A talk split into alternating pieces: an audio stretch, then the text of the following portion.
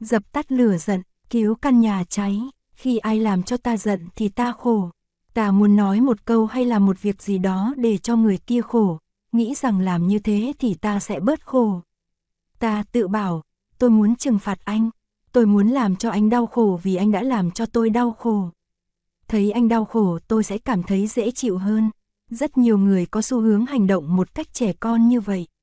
Sự thật là khi ta làm cho người kia đau khổ thì người ấy sẽ trả đũa bằng cách làm cho ta đau khổ thêm. Kết quả là leo thang đau khổ cho cả hai bên. Đáng lẽ ra thì cả hai bên đều cần tình thương, cần giúp đỡ. Không ai đáng bị trừng phạt cả. Khi ta giận, khi một ai đó làm cho ta giận thì ta phải trở về với thân tâm và chăm sóc cơn giận của mình. Không nên nói gì hết, không nên làm gì hết. Khi đang giận mà nói năng hay hành động thì chỉ gây thêm đổ vỡ mà thôi. Phần lớn chúng ta không làm được điều đó. Chúng ta không muốn trở về với tự thân. Chúng ta chỉ muốn theo đuổi người kia để trừng phạt. Nếu một cây nhà đang cháy thì việc trước nhất phải làm là chữa cháy căn nhà chứ không phải chạy theo đuổi bắt người đốt nhà. Nếu chỉ lo chạy theo người mà ta nghi là đã đốt nhà thì căn nhà sẽ cháy rụi trong khi ta chạy theo đuổi bắt người kia. Như thế là không khôn ngoan, phải trở về dập tắt lửa trước đã. Vậy thì khi giận, nếu tiếp tục đối đầu, tranh cãi với người làm cho ta giận, nếu chỉ muốn trừng phạt người ấy thì ta đã hành động y như người chạy theo người đốt nhà trong khi căn nhà của ta đang bốc lửa. Dụng cụ chữa lửa, bụt cho chúng ta nhiều dụng cụ rất hữu hiệu để dập tắt ngọn lửa đang thiêu đốt tâm ta. Đó là hơi thở chánh niệm, đó là bước đi chánh niệm, đó là thực tập ôm ấp sân hận, quán chiếu chi giác. Đó là phương pháp nhìn sâu vào người đã làm ta giận để nhận ra rằng người kia cũng đang đau khổ và cần được giúp đỡ. Những phương pháp trên đây rất thực tế và do chính đích thân bột dạy. Hơi thở có ý thức là khi thở vào thì biết mình thở vào, biết là không khí đang đi vào cơ thể, khi thở ra thì biết là thở ra, biết là không khí đang đi ra khỏi cơ thể. Thở như thế thì tiếp xúc được với cả không khí và cơ thể đồng thời cũng tiếp xúc được cả với tâm bởi vì tâm đang tập trung chú ý vào hơi thở. Chỉ cần một hơi thở có ý thức là có thể trở về tiếp xúc với thân, tâm và những gì đang xảy ra chung quanh. Chỉ cần ba hơi thở có ý thức là có thể duy trì được sự tiếp xúc đó. Khi ta không đứng, không ngồi, không nằm thì ta đi. Nhưng mà ta đi đâu? Ta đã tới, mỗi bước chân có thể đem ta về với giây phút hiện tại. Mỗi bước chân có thể đưa ta tiếp xúc với tịnh độ, tiếp xúc với nước Chúa. Khi đi từ góc phòng này đến góc phòng kia, từ căn nhà này đến căn nhà kia, ta phải ý thức từng bước đi, ý thức bàn chân đang tiếp xúc với mặt đất, theo dõi hơi thở, theo dõi không khí vào ra cơ thể theo mỗi bước chân.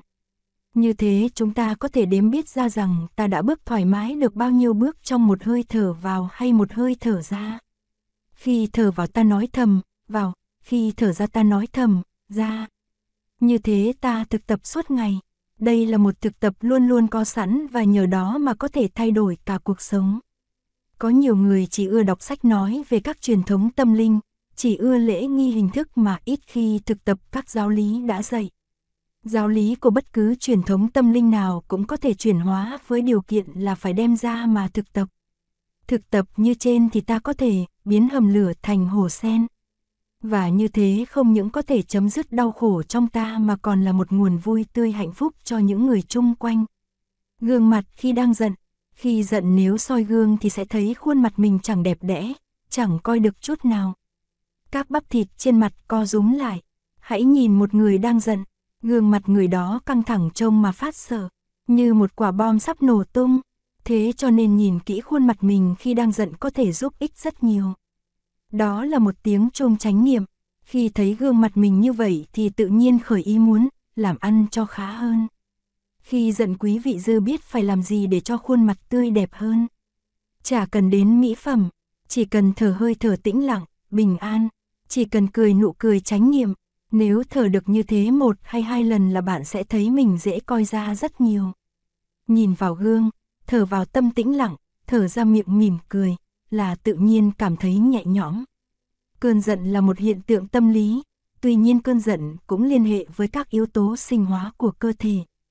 Cơn giận làm cho các bắp thịt căng thẳng, nhưng khi biết mỉm cười bạn sẽ thư giãn và cơn giận sẽ giảm bớt ngay. Nụ cười giúp cho năng lượng chánh niệm phát sinh và từ đó giúp ta ôm ấp cơn giận. Đời xưa, các quan trong triều luôn luôn cầm trên tay cách hốt, có gắn một tấm kiến soi nhỏ. Khi bệ kiến nhà vua thì phải luôn soi gương để sửa sang mũ áo, triều phục cho tề trình. Có lẽ chúng ta cũng nên có sẵn một cái gương soi như vậy trong người. Thỉnh thoảng đem gương ra soi để xem sắc diện mình ra sao, vui, buồn hay giận dữ. Nếu cần thì chỉ vài hơi thở và mỉm cười là bao nhiêu căng thẳng sẽ tiêu tan, ta sẽ cảm thấy nhẹ nhõm.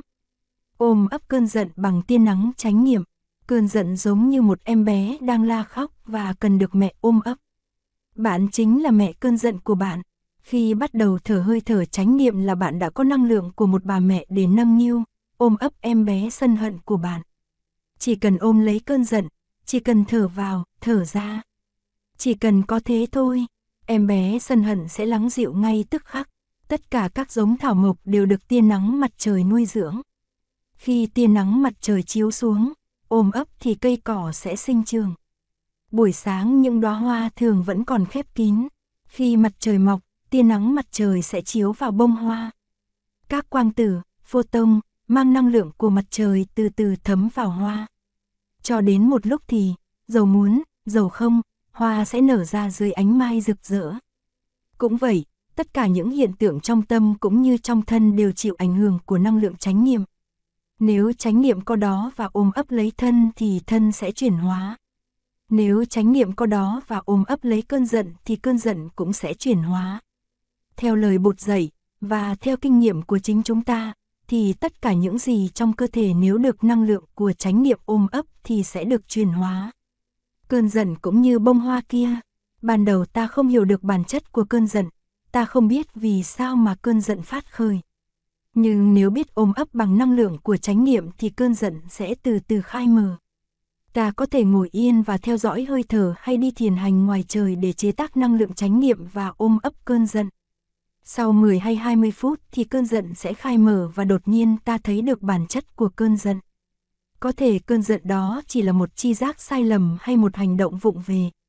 Nấu chín cơn giận cần phải duy trì năng lượng chánh niệm trong một thời gian để cho cơn giận, như một bông hoa dưới ánh nắng, có thể khai mở. Cũng giống như khi nấu một nồi khoai, không thể hấp tấp đun lửa thật mạnh trong 5-3 phút mà khoai chín ngay được. Phải nấu khoai ít nhất là 15, 20 phút hay nửa giờ mới có được nồi khoai chín, thơm. Cơn giận cũng thế, cơn giận cũng cần nấu cho chín. Ban đầu thì cơn giận còn sống, khoai còn sống thì ăn không được. Cơn giận còn sống thì không có gì vui. Nhưng nếu biết chăm sóc, ôm ấp cơn giận, nghĩa là biết nấu cho chín, thì năng lượng tiêu cực của cơn giận sẽ được thay thế bằng năng lượng tích cực của hiểu biết và thương yêu. Điều này bạn có thể làm được. Không phải chỉ có các bậc đại nhân mới làm được. Chính bạn, bạn có thể làm được. Bạn có thể chuyển đổi đống rác của tâm sân hận thành bông hoa của tâm từ bi. Nhiều người đã có thể làm được như thế trong vòng 15 phút. Bí quyết là phải tiếp tục thực tập hơi thở chánh niệm, tiếp tục thực tập bước chân chánh niệm, chế tác năng lượng chánh niệm để ôm ấp cơn giận. Hãy ôm ấp cơn giận với tất cả nâng niu, dịu hiền. Cơn giận không phải là kẻ thù, cơn giận là em bé do chính ta thai nghén và cho ra đời. Cơn giận cũng giống như bao tử hay buồng phổi. Mỗi khi bao tử hay buồng phổi bị bệnh ta không bao giờ nghĩ tới chuyện cắt bỏ nó đi. Cơn giận cũng vậy, ta chấp nhận cơn giận trong ta, biết rằng ta có thể chăm sóc, chuyển hóa nó thành một năng lượng tích cực. Biến rác thành hoa, người làm vườn sử dụng phân xanh, compost, sẽ không bao giờ vứt bỏ rác người ấy biết rằng rác là cần thiết để biến đổi thành phân xanh, nhờ đó mà có được rau cải, hoa trái. Trên đường thực tập, bạn cũng là một người làm vườn đang sử dụng phương pháp hữu cơ. Cơn giận và tình yêu cũng có tính chất hữu cơ nghĩa là cả hai đều có thể thay đổi. Bạn hẳn đã biết tình yêu có thể biến thành thù hận. Tình yêu lúc ban đầu thì rất cao đẹp, rất nồng ấm. Tưởng chừng như nếu xa người mình yêu thì không thể nào sống nổi. Nhưng nếu không thực tập chánh niệm thì chỉ cần một năm, hai năm là tình yêu lý tưởng ấy có thể biến thành thù hận. Sống với nhau không chịu nổi được nhau và chỉ còn một con đường là ly dị. Tình yêu đã biến thành thù hận, bông hoa đã biến thành rác. Nhưng với năng lượng chánh niệm ta có thể nhìn rác và nói, ta không sợ. Ta có khả năng chuyển rác lại thành hoa, chuyển thù hận lại thành yêu thương. Nếu bạn khám ra một vài cọng rác trong tâm như sợ hãi, tuyệt vọng, thù hận chẳng hạn thì đừng có hoảng sợ. Như một nhà làm vườn giỏi, như một hành giả tu tập vững bạn có thể đối diện với rác trong bạn. Tôi ý thức là đang có rác trong tôi. Tôi sẽ chuyển đổi rác ấy thành phân xanh để vun bón cho thương yêu được phục hồi. Những ai tin tưởng vào pháp môn tu tập sẽ không bao giờ chạy trốn khi gặp khó khăn trong liên hệ của cuộc sống. Khi đã nắm vững phép tu theo dõi hơi thở, bước chân chánh niệm, đi, đứng, nằm, ngồi, ăn uống trong chánh niệm ta có thể chế tác năng lượng chánh niệm để ôm ấp sân hận, tuyệt vọng trong ta. Chỉ cần ôm ấp thôi cũng đã đủ thoa dịu. Sau đó, trong khi vẫn tiếp tục ôm ấp ta sẽ quán chiếu sâu sắc vào bản chất của tâm sân hận trong ta. Vậy thì phép thực tập gồm có hai giai đoạn. Giai đoạn thứ nhất là ôm ấp và nhận diện. Sân hận của ta ơi, ta biết ngươi có đó, ta sẽ chăm sóc ngươi cẩn thận. Giai đoạn thứ hai là quán chiếu bản chất của cơn giận để tìm hiểu vì sao mà nó phát khởi. Chăm sóc em bé sân hận chúng ta phải như là một bà mẹ luôn luôn lắng nghe tiếng con khóc. Một bà mẹ ở trong bếp nghe tiếng con khóc liền buông bỏ tất cả để chạy vào phòng con. Dầu đang nấu một nồi canh ngon bà cũng bỏ đó mà đến với em bé. Sự hiện diện của bà mẹ đầy ấm áp, lo lắng, dịu hiền giống như những tia ấm mặt trời. Việc trước nhất là bà ấm em bé lên và ôm em vào lòng. Khi bồng con, ôm ấp con, năng lượng yêu thương của mẹ thấm vào cơ thể con và thoa dịu con. Đây chính là điều mà chúng ta phải thực tập khi cơn giận bắt đầu xuất hiện trong ta. Phải buông bỏ tất cả những gì đang làm bởi vì điều quan trọng nhất lúc này là trở về với thân tâm mà chăm sóc em bé sân hận. Không có gì cấp thiết hơn là việc chăm sóc em bé sân hận trong ta. Hãy nhớ lại hồi thơ ấu, khi chúng ta bị sốt. Mặc dầu đã được cho uống bao nhiêu thuốc, nhưng không có gì làm cho ta cảm thấy khỏe khoắn hơn cho đến khi mẹ vào đặt tay lên chán. Dễ chịu làm sao, bàn tay mẹ như bàn tay thiên thần, bàn tay truyền mát dịu và thương yêu vào cơ thể. Bàn tay của mẹ chính là bàn tay của bạn hôm nay. Nếu có chánh niệm, nếu thực tập hơi thở có ý thức bạn sẽ nhận ra rằng bàn tay của mẹ vẫn đang còn sống động trong bàn tay mình. Rồi nếu bạn đặt tay mình lên chán thì đó chính là bàn tay của mẹ với bao thương yêu dịu hiền. Khả năng thương yêu, dịu hiền của mẹ vẫn còn đó trong bạn ngày hôm nay. Mẹ ấm em bé trong tay với tất cả chánh niệm, chú tâm. Em bé sẽ cảm thấy an ổn vì được mẹ ấp ủ, như một bông hoa dưới ánh mặt trời. Nhưng mẹ không phải chỉ ấm em bé mà thôi mà còn để ý tìm xem có gì xảy ra cho em bé. Và mẹ đã tìm ra rất nhanh, nhờ tình thương, nhờ tài ba của mẹ. Mẹ quả thật là một chuyên gia giỏi chăm sóc em bé. Là một hành giả thiền tập chúng ta cũng phải là những chuyên gia giỏi chăm sóc cơn giận. Chúng ta phải chăm sóc sân hận, phải thực tập cho đến khi chúng ta hiểu rõ nguồn gốc và vận hành của tâm sân hận trong ta. Ôm mất em bé, khi bồng em bé trong tay bà mẹ khám phá ra một cách dễ dàng lý do vì sao mà em bé khóc, nóng sốt, đói sữa hay ướt tả, và biết ngay là cần phải làm gì để cho em bé êm trở lại. Chúng ta cũng vậy, để đối trị với cơn giận ta phải ôm ấp cơn giận như bà mẹ ôm ấp em bé. Ta theo dõi hơi thở, đi thiền hành để du dịu cơn giận. Năng lượng chánh niệm sẽ thấm vào cơn giận cũng như năng lượng của bà mẹ thấm vào em bé. Và cũng như bà mẹ ta biết ngay là cần phải làm gì để cho cơn giận êm dịu. Chẳng có gì khác, nếu biết thực tập hơi thở, nụ cười chánh niệm và bước chân chánh niệm thì chắc chắn là ta sẽ phục hồi bình an trong vòng 5, 10, 15 phút. Tìm hiểu bản chất của cơn giận, khi ai làm cho ta giận ta thường cho rằng chính người đó đã làm cho ta khổ. Ta đổ lỗi hoàn toàn cho người đó. Tuy nhiên, nếu xét cho thật kỹ, ta sẽ khám phá ra rằng cơn giận đã có sẵn trong ta dưới hình thức một hạt giống, hạt giống giận. Hạt giống giận trong ta mới là nguyên nhân chính làm ta giận và khổ. Có rất nhiều người cũng gặp hoàn cảnh giống ta mà lại không nổi giận như ta. Cũng cùng một lời nói, cũng cùng một cử chỉ mà người kia thì giữ được bình tĩnh trong khi ta lại giận dữ. Tại sao ta có thể nổi giận dễ dàng như vậy? Có thể là vì hạt giống giận trong ta quá mạnh, và vì ta không có cơ hội tu tập chăm sóc cơn giận cho nên hạt giống giận đã được tưới tẩm quá nhiều trong quá khứ. Tất cả chúng ta đều có sẵn hạt giống giận trong chiều sâu của tâm thức.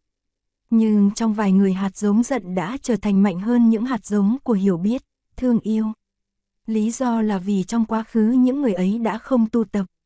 Khi bắt đầu tu tập và chế tác năng lượng chánh niệm thì tuệ giác đầu tiên mà ta có được là ta khám phá ra rằng nguyên nhân chính của khổ đau của ta không phải là tự người kia mà do ở hạt giống giận trong tâm ta. Thấy được như thế ta sẽ không còn trách móc người làm ta giận, làm ta khổ. Người kia chỉ là nguyên nhân thứ yếu của niềm đau nỗi khổ của ta. Tuệ giác này giúp ta bớt khổ rất nhiều, nhưng người kia thì vì không biết tu tập nên vẫn còn ở trong địa ngục.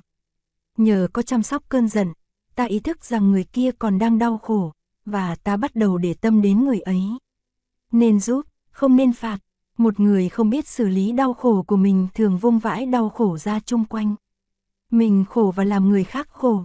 Thường thường là như vậy.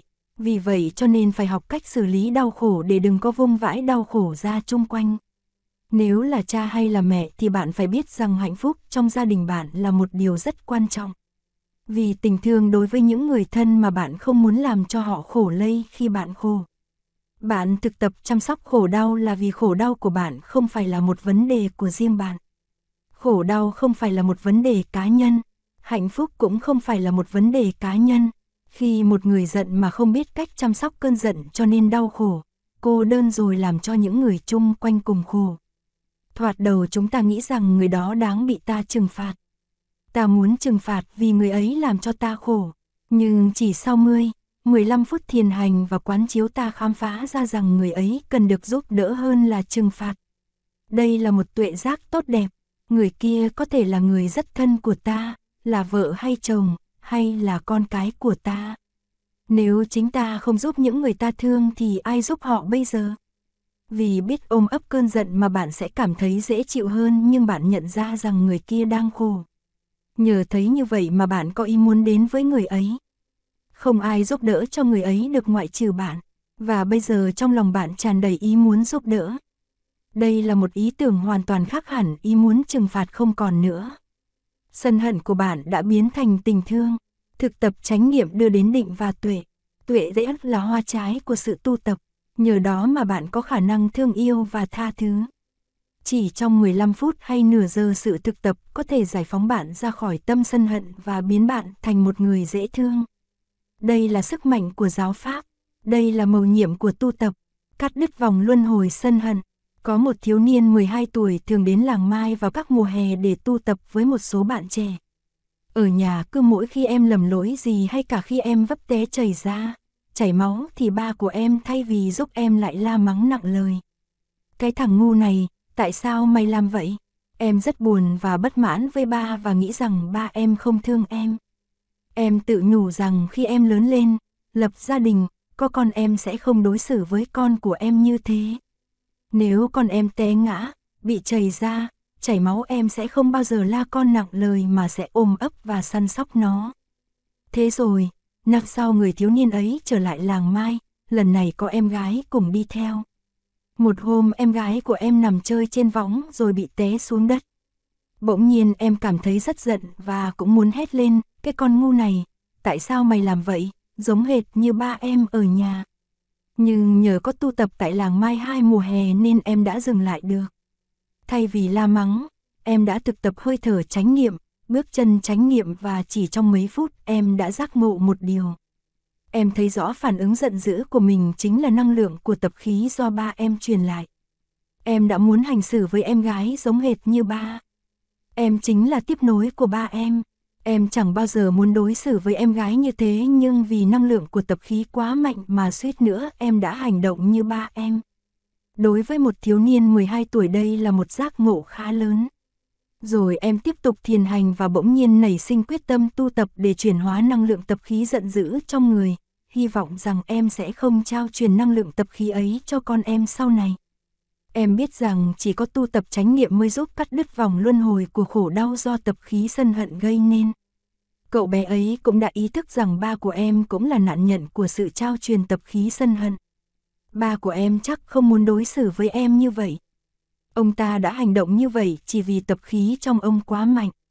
Khi cậu bé ý thức rằng ba của em là nạn nhân của sự trao truyền thì em không còn giận ba nữa. Liền sau đó em có ý muốn trở về nhà ngay để mời ba em cùng tu tập. Đây quả là quyết định khá lớn của một thiếu niên trẻ 12 tuổi. Người làm vườn giỏi, khi đã cảm thông niềm đau nỗi khổ của người khác thì bạn không còn có ý muốn trừng phạt nữa mà chỉ muốn giúp đỡ. Làm được như vậy thì bạn biết bạn thực tập đã thành công. Bạn là một người làm vườn giỏi. Trong mỗi chúng ta là một khu vườn mà chúng ta phải trở về và chăm sóc. Có lẽ đã từ lâu lắm ta đã bỏ phế khu vườn của ta. Chắc rằng ta đã biết rõ tình trạng khu vườn của ta và biết rõ phải làm gì để phục hồi phong quang của nó. Một khu vườn được chăm sóc kỹ lưỡng sẽ là nguồn vui cho rất nhiều người khác. Chăm sóc tự thân, chăm sóc người khác. Khi còn nhỏ chúng ta được cha mẹ dạy tập thở, tập đi, tập ăn, tập nói. Đến khi tiếp nhận nếp sống tâm linh, ta như được sinh ra một lần thứ hai và phải bắt đầu tập lại. Ta lại phải tập thở, thở trong chánh niệm, tập đi, đi trong chánh niệm, tập ăn, ăn trong chánh niệm. Ta lại tập nghe, nghe trong chánh niệm, nghe với tâm từ bi. Ta lại tập nói, nói trong chánh niệm, nói với ngôn ngữ của yêu thương vì ta muốn giữ đúng lời phát nguyện ban đầu. Em ơi, anh đang khổ, anh đang giận và anh muốn em biết cho anh điều đó. Nói như vậy là giữ đúng lời phát nguyện. Em ơi, anh sẽ cố gắng hết lòng, anh sẽ chăm sóc tâm giận của anh, chăm sóc cho anh và cả cho em. Anh sẽ thực tập những gì mà anh học được của thầy, của tăng thân. Câu nói này sẽ làm cho người kia tâm phục và tin tưởng. Và câu nói sau cùng, em ơi, anh cần em giúp anh.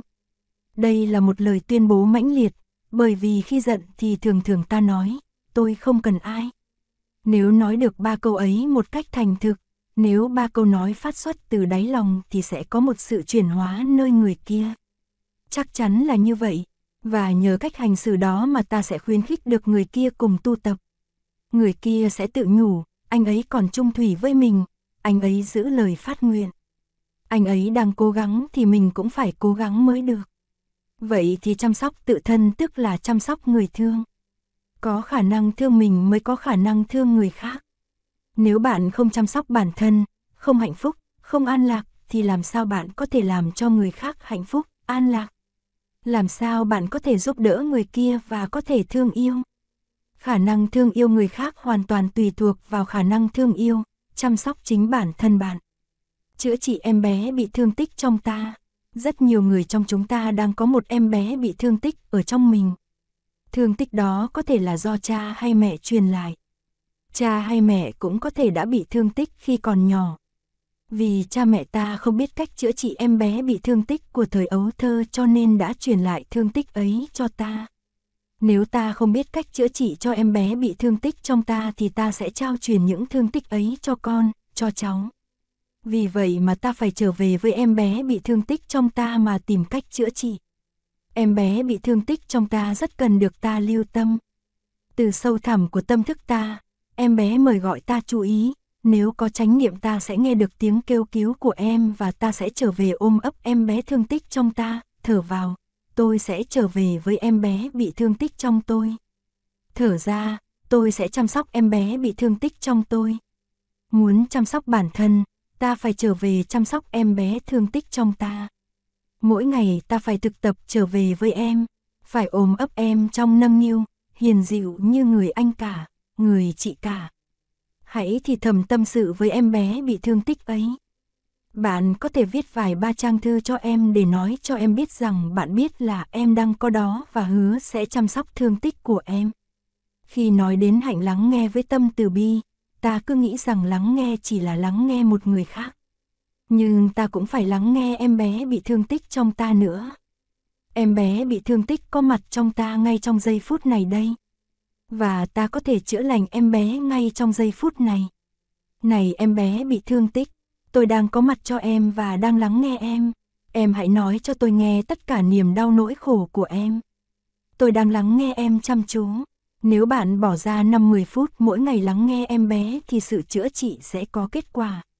Mỗi khi dạo chơi cảnh đẹp đồi cao bạn hãy mời em bé cùng dạo chơi. Mỗi khi ngắm ánh chiều tà rực rỡ bạn hãy mời em bé cùng ngắm. Làm như vậy trong vài tuần hay vài tháng thì thương tích trong em bé lần lần sẽ được chữa lành. Đó là diệu dụng của năng lượng chánh niệm, trở thành một người tự do. Mỗi phút giây tu tập là mỗi phút giây chế tác năng lượng chánh niệm. Năng lượng chánh niệm không phải là đến từ bên ngoài mà đến từ bên trong. Năng lượng của chánh niệm giúp ta có mặt bây giờ và ở đây. Khi uống một chén trà hay tách cà phê trong chánh niệm thì thân và tâm hợp nhất toàn hảo. Ta có thật và chén trà cũng có thật. Khi vào quán ăn mà nhạc đệm ồn ào và trong óc đầy ắp dự án thì không thể uống trà thật sự. Ta đang uống những dự án, những lo âu chứ không phải uống trà. Ta không có thật và chén trà cũng không có thật. Chén trà chỉ thật sự có mặt khi nào ta thật sự có mặt, khi ta trở về với thân tâm, không còn bị ràng buộc bởi quá khứ, tương lai và lo âu. Khi ta có thật chén trà thành có thật và sự tiếp xúc của ta với chén trà mới có thật. Như vậy mới là đích thực uống trà. Chúng ta có thể tổ chức những buổi thiền trà để bạn bè có dịp thực tập, có mặt để có thể cùng thưởng thức trà và cùng vui bên nhau. Thiền trà là một phép thực tập, một phép thực tập để có được tự do. Nếu tâm bận rong ruổi về quá khứ hay lo lắng cho tương lai, nếu trôi nổi trong những dự án hay trong sợ hãi, lo lắng, buồn giận thì không phải là người có tự do. Vì không thật sự có mặt bây giờ và ở đây cho nên sự sống không thật sự có mặt. Tách trà, người bạn ngồi trước mặt, bông hoa, trời xanh, mây trắng không thật sự có mặt. Muốn thật sự sống, muốn tiếp xúc sâu sắc với sự sống chúng ta phải có tự do. Thực tập chánh niệm giúp ta có tự do. Năng lượng chánh niệm là năng lượng của sự có mặt, của thân tâm hợp nhất. Khi thực tập hơi thở chánh niệm, thực tập bước chân chánh niệm thì ta sẽ không còn bị quá khứ, tương lai hay dự án ràng buộc, khi đó ta thật sự sống, thật sự có mặt. Tự do là điều kiện căn bản giúp ta tiếp xúc với trời xanh, mây trắng, với chim hót, thông reo, với tách trà tên tay hay với người thân trước mặt. Vì vậy cho nên thực tập chánh niệm vô cùng quan trọng. Tuy nhiên đây không phải là một điều mà ta phải bỏ ra nhiều năm tháng thực tập. Chỉ cần một giờ thực tập là ta có thể trở nên chánh niệm hơn. Hãy thực tập để trở nên một người có tự do trong khi uống trà. Hãy thực tập để trở nên một người có tự do trong khi soạn bữa ăn sáng. Bất cứ giờ phút nào trong ngày cũng là một cơ hội để ta thực tập chánh niệm, để chế tác năng lượng chánh niệm.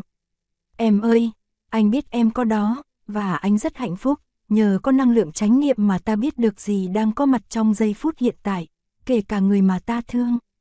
Khi mà bạn nói được với người thương câu, em ơi, anh biết em có mặt ở đó và anh rất hạnh phúc, là bạn đã chứng tỏ rằng bạn là một người tự do, là bạn có chánh niệm, có khả năng trân quý những gì đang xảy ra trong giây phút hiện tại. Những gì đang xảy ra trong giây phút hiện tại là sự sống. Bạn đang còn sống và người thương trước mắt bạn đang còn sống. Mức độ chánh niệm mà bạn đang có rất quan trọng. Bạn ấp ủ người thương bằng năng lượng chánh niệm đó. Bạn nhìn người thương và nói, em ơi, em còn sống đây và anh vô cùng hạnh phúc. Không những bạn được hạnh phúc mà người thương của bạn cũng được hạnh phúc vì đang được chánh niệm của bạn bao bọc. Như thế thì khó mà có cơ hội sinh tâm sân hận. Ai cũng có thể thực tập được điều này. Không cần phải năm, bảy tháng, chỉ cần một hay hai phút thở chánh niệm hay thiền hành để đem thân tâm về với bây giờ và ở đây, để thật sự tỉnh thức. Khi đó bạn có thể đến với người thương của bạn nhìn người ấy, mỉm cười và nói lên câu, em ơi, em còn sống đây. Tuyệt diệu quá, anh vô cùng hạnh phúc. Chánh niệm đem đến cho ta và người thương của ta hạnh phúc và tự do.